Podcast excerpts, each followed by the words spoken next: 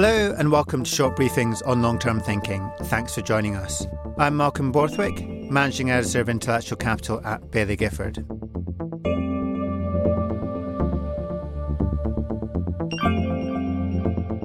These are turbulent times for investors. During the past few weeks, we've seen dramatic falls in global stock markets, even by historic standards. Baillie Gifford was founded in 1908. It has survived the Great Depression, two world wars, and numerous stock market crashes. So, what has more than a century of investing taught us about how to navigate crises like this? I'm joined by Scott Nisbet, who's a partner at Baillie Gifford. But before we start, some important information. Please remember that, as with all investments, your capital is at risk. Scott, you joined Baillie Gifford in 1996. How does this crisis compare to others? Well, as you alluded to, Malcolm, we have been through a lot of crises before uh, I joined in 1996. But even since then, you start looking back and you think, oh, 1998 was the Asian and Russian debt crisis and long term capital management. 2001, it was the tech bubble bursting, though, uh, you know, hindsight might say that maybe that's not the most accurate description of it.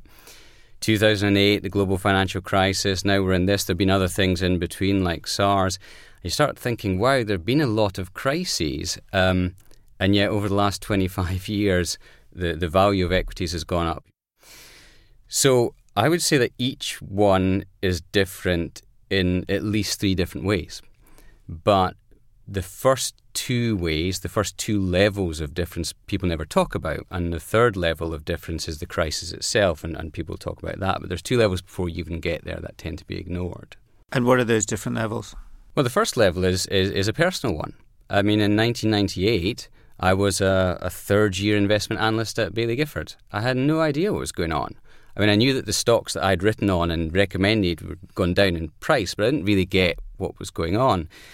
And I think that's quite an important point because, you know, nowadays, you know, I guess I'm one of the, the quite senior people at, at Baillie Gifford, but there are a lot of people in, in, in everybody's firms who haven't been there before. So you need to bear in mind that personally, people are at different stages in their career. They have different levels of experience, and, and therefore they will be experiencing the crisis differently each time. So that the first level is the personal level. The second one is the firm level. Baillie Gifford is not the same firm as it was in 1998 or 2008. And how do you help people on a personal level who maybe haven't been through a crisis before? As I was uh, alluding to with the firm, um, I mean, there's certain constants with Baillie Gifford. So we remain an unlimited liability partnership. Um, so we're very aligned with our, our clients' interests. Um, we remain a place that really tries to take a, a long term view and, and one that tries to, to really look after our, our, our younger staff. But where it changes, the culture changes a bit in a crisis. And I, I saw this in 2008 and I'm seeing it right now is that generally speaking, in the investment teams, for example, we let people follow their passions. I mean, our, our investment philosophy is if you can find a few absolute home runs that shoot the lights out, then that's what's going to make your portfolio return over, over, over the long run. And the best way of people doing that is by following things that they're very interested in. So we tend to have really quite, by some standards, quite unstructured approach. People just go and look at companies they're interested in, and this idea of, of coverage, how are you covering the market, is very update, outdated. But when it comes to a crisis, we have to change the culture a bit because you need to give a bit more direction. Not only do you need to show leadership, um, but you need to just give people jobs to do. One of the things we, we noticed in 2008, a, a bit at Baillie Gifford, certainly with our clients and certainly with some of our, our competitors, is people actually stop doing their job. Um, you know, they, they, everybody's going around saying they're really stressed and oh, what do you think about the markets? And what are you actually doing? And and so, at times like these, I think it's very helpful to give a bit more direction than we than we normally would. And and in 2008, there was something that we did, um, which was a very useful exercise, and we're doing it again now, and that is looking at the balance sheets of the companies that we invest in. Usually, we're spending a lot of time saying, look how much this company could grow over the next 10 years. It's worth five or 10 times the amount it is today, which is great. And that we'll come back to that. But it has to be around in the first place in order to, to grow. Uh, and therefore, right now, a number of our analysts are spending some time looking at the balance sheets of our companies as they did in 2008 to say, right, let's just check that this is going to survive.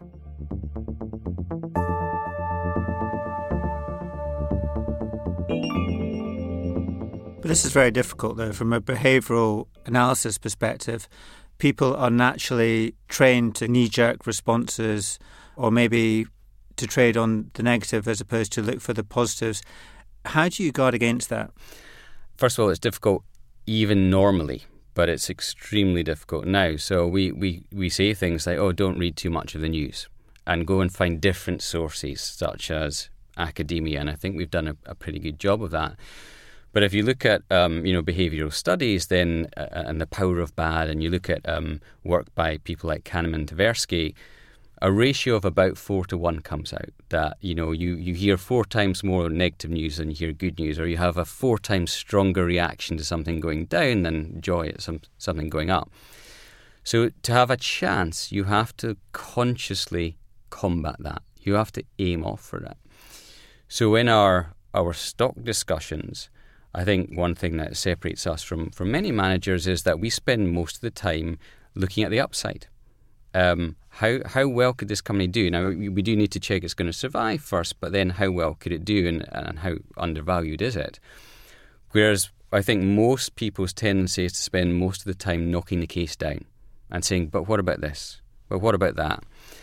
And and so you know, for example, we have a a rule in the team I work in that the first twenty minutes we discuss a stock, you are not allowed to say if you're going to speak, you have to say something that contributes to the bull case. If you say but, what about, you get kicked out of the room. Now, even after having this you know protocol for many years, you'd be surprised how often people still get kicked out of the room because it's our natural tendency to be negative. So I think you need to put you know, conscious, almost formal things in place to combat, which is what is a natural instinct to be negative and one that is compounded for sure at the moment. I mean, having perspective and staying calm is vital in these situations. How do you personally stay calm? On a personal level, I think there's two things. One is that you need to get away from it all. So, playing a sport for me, it's tennis, but it could be it could be um, basketball, it, could, it could be playing the guitar. I don't know what it would be for something, but it's something that you have to concentrate on the immediate thing in front of you right now. Otherwise, you're going to muck it up, and you you're forced to put everything else out your your mind. Um, and the other way would be for me would be literature. Um, as you probably know, you know people at Baillie Gifford come from all sorts of disciplines. We're quite unusual in that way. Typically, in a financial services firm, you'll have a lot of economics or graduates or accountants or you know a lot of CFAs, and we tend to have people from a lot more people from arts backgrounds. So reading is is great, and when, when there's a bit of a crisis, I always think, well, what's the the great novel or the wonderful book that I've read that is most akin to what we're living through now, and what can I take from that? And uh, and for this, you know, kind of crisis right now, there there's a, a really obvious one that, that I just put on my bedside table again last night, and I started rereading. And what's that? Oh, it's the it's the Plague by Albert Camus. Now he he wrote that in 1947. Well, he actually wrote it during the Second World War. Published in 1947, won the Nobel Prize for it. But it's the story of the the bubonic plague coming and, and terrorizing this small uh, town in, in Algeria. Uh, and the story is about the, the heroics that you see and also some of the, the bad side you see from, from human nature, the cowardliness, the self, selfishness. Uh, and what Camus concludes at the end of the, the plague, and uh, you know, we really recommend people to re- to read it, of course, is that the crisis showed that there was more to admire in human beings than there was to despise. And he, he says at the end, future plagues will come and test future peoples, but the conclusion will remain the same. There is more to admire. And so, as I'm kind of quietly going around, you know, sending out crisis comms and checking people, you know, still doing their work and stuff at Baillie Gifford, I'm every interaction I'm put, slotting it into Camus' very simple moral existential framework for how do people behave in this crisis. And you know, I'm happy to report that I think that the good guys are well ahead at the moment. So um, I think you know human beings are very inventive and very innovative, particularly when there's a time of stress. That's when you see innovation come through. That's when habits change. And I actually think that we're very well positioned to deal with this now than that compared to any point in our, our history.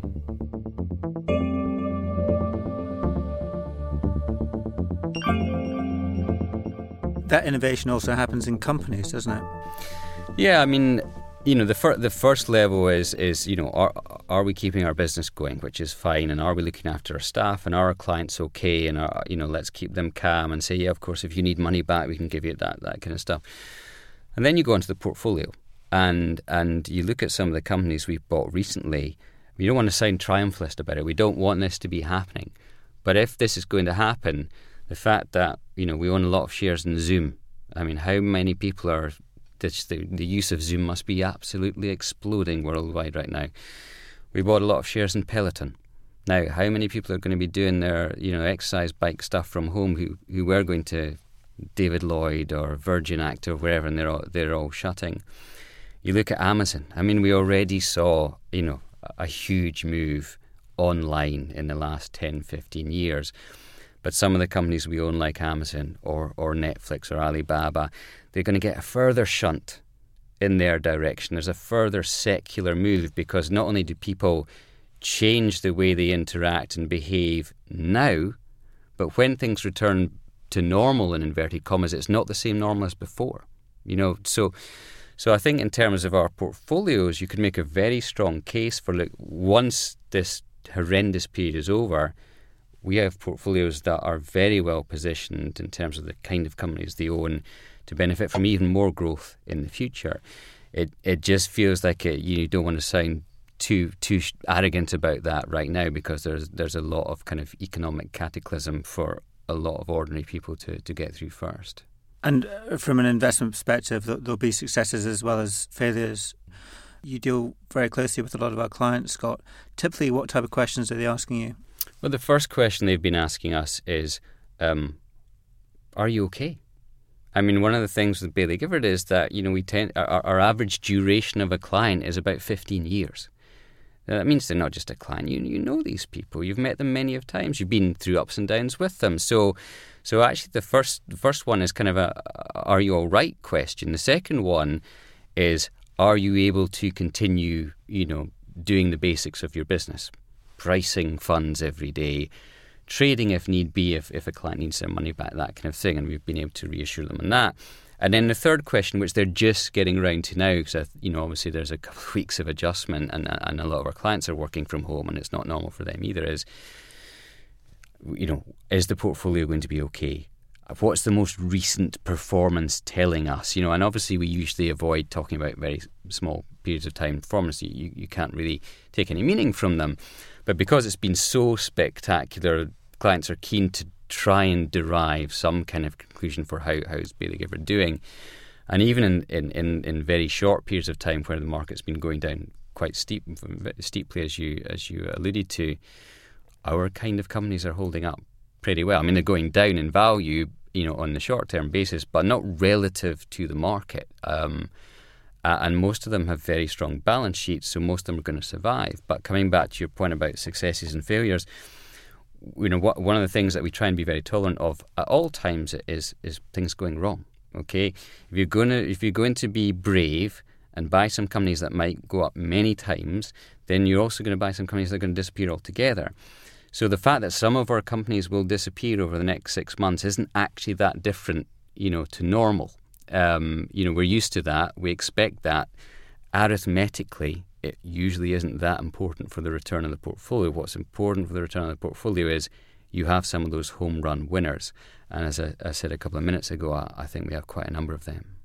Scott, and what about liquidity? That's a very good point. That does become very much to the fore for, for clients at a time like this. What one thing we, we found in 2008 is people talk about 2008 as oh equities fell 45% or whatever whatever the number was. Equities continued to function.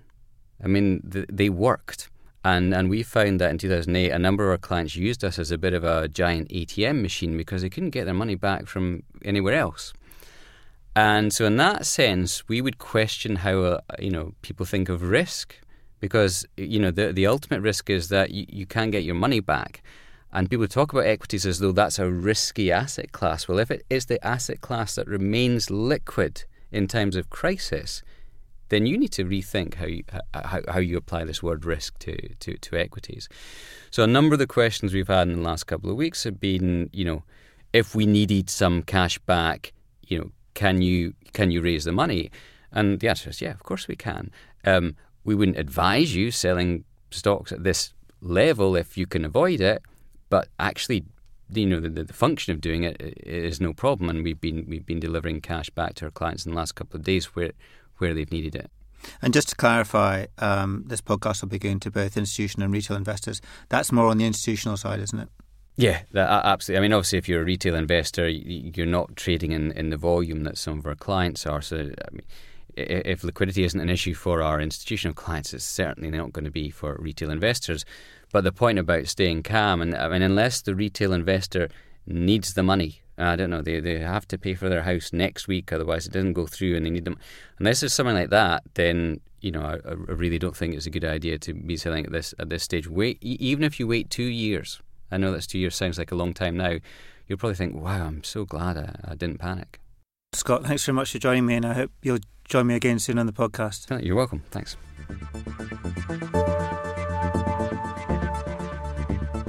You can find our podcast, Short Briefings on Long Term Thinking, at bailliegifford.com forward slash podcasts.